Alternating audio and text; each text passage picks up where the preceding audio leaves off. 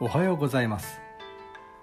5月11日の一首一会です「古今和歌集」より「木の年貞」「哀れ町ことをあまたにやらじとや。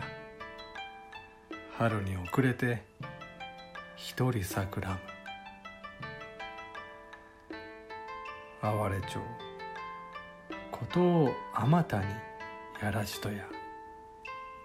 春に遅れて一人桜む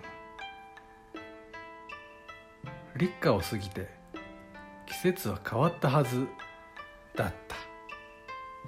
しかし昨日までの行為数種を見てわかるようにいつまでも湿っぽく春を読み込んで花を忘れられないでいる。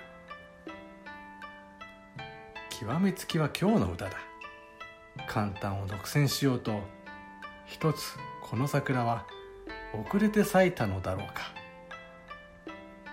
時期外れに遅れて咲いた桜。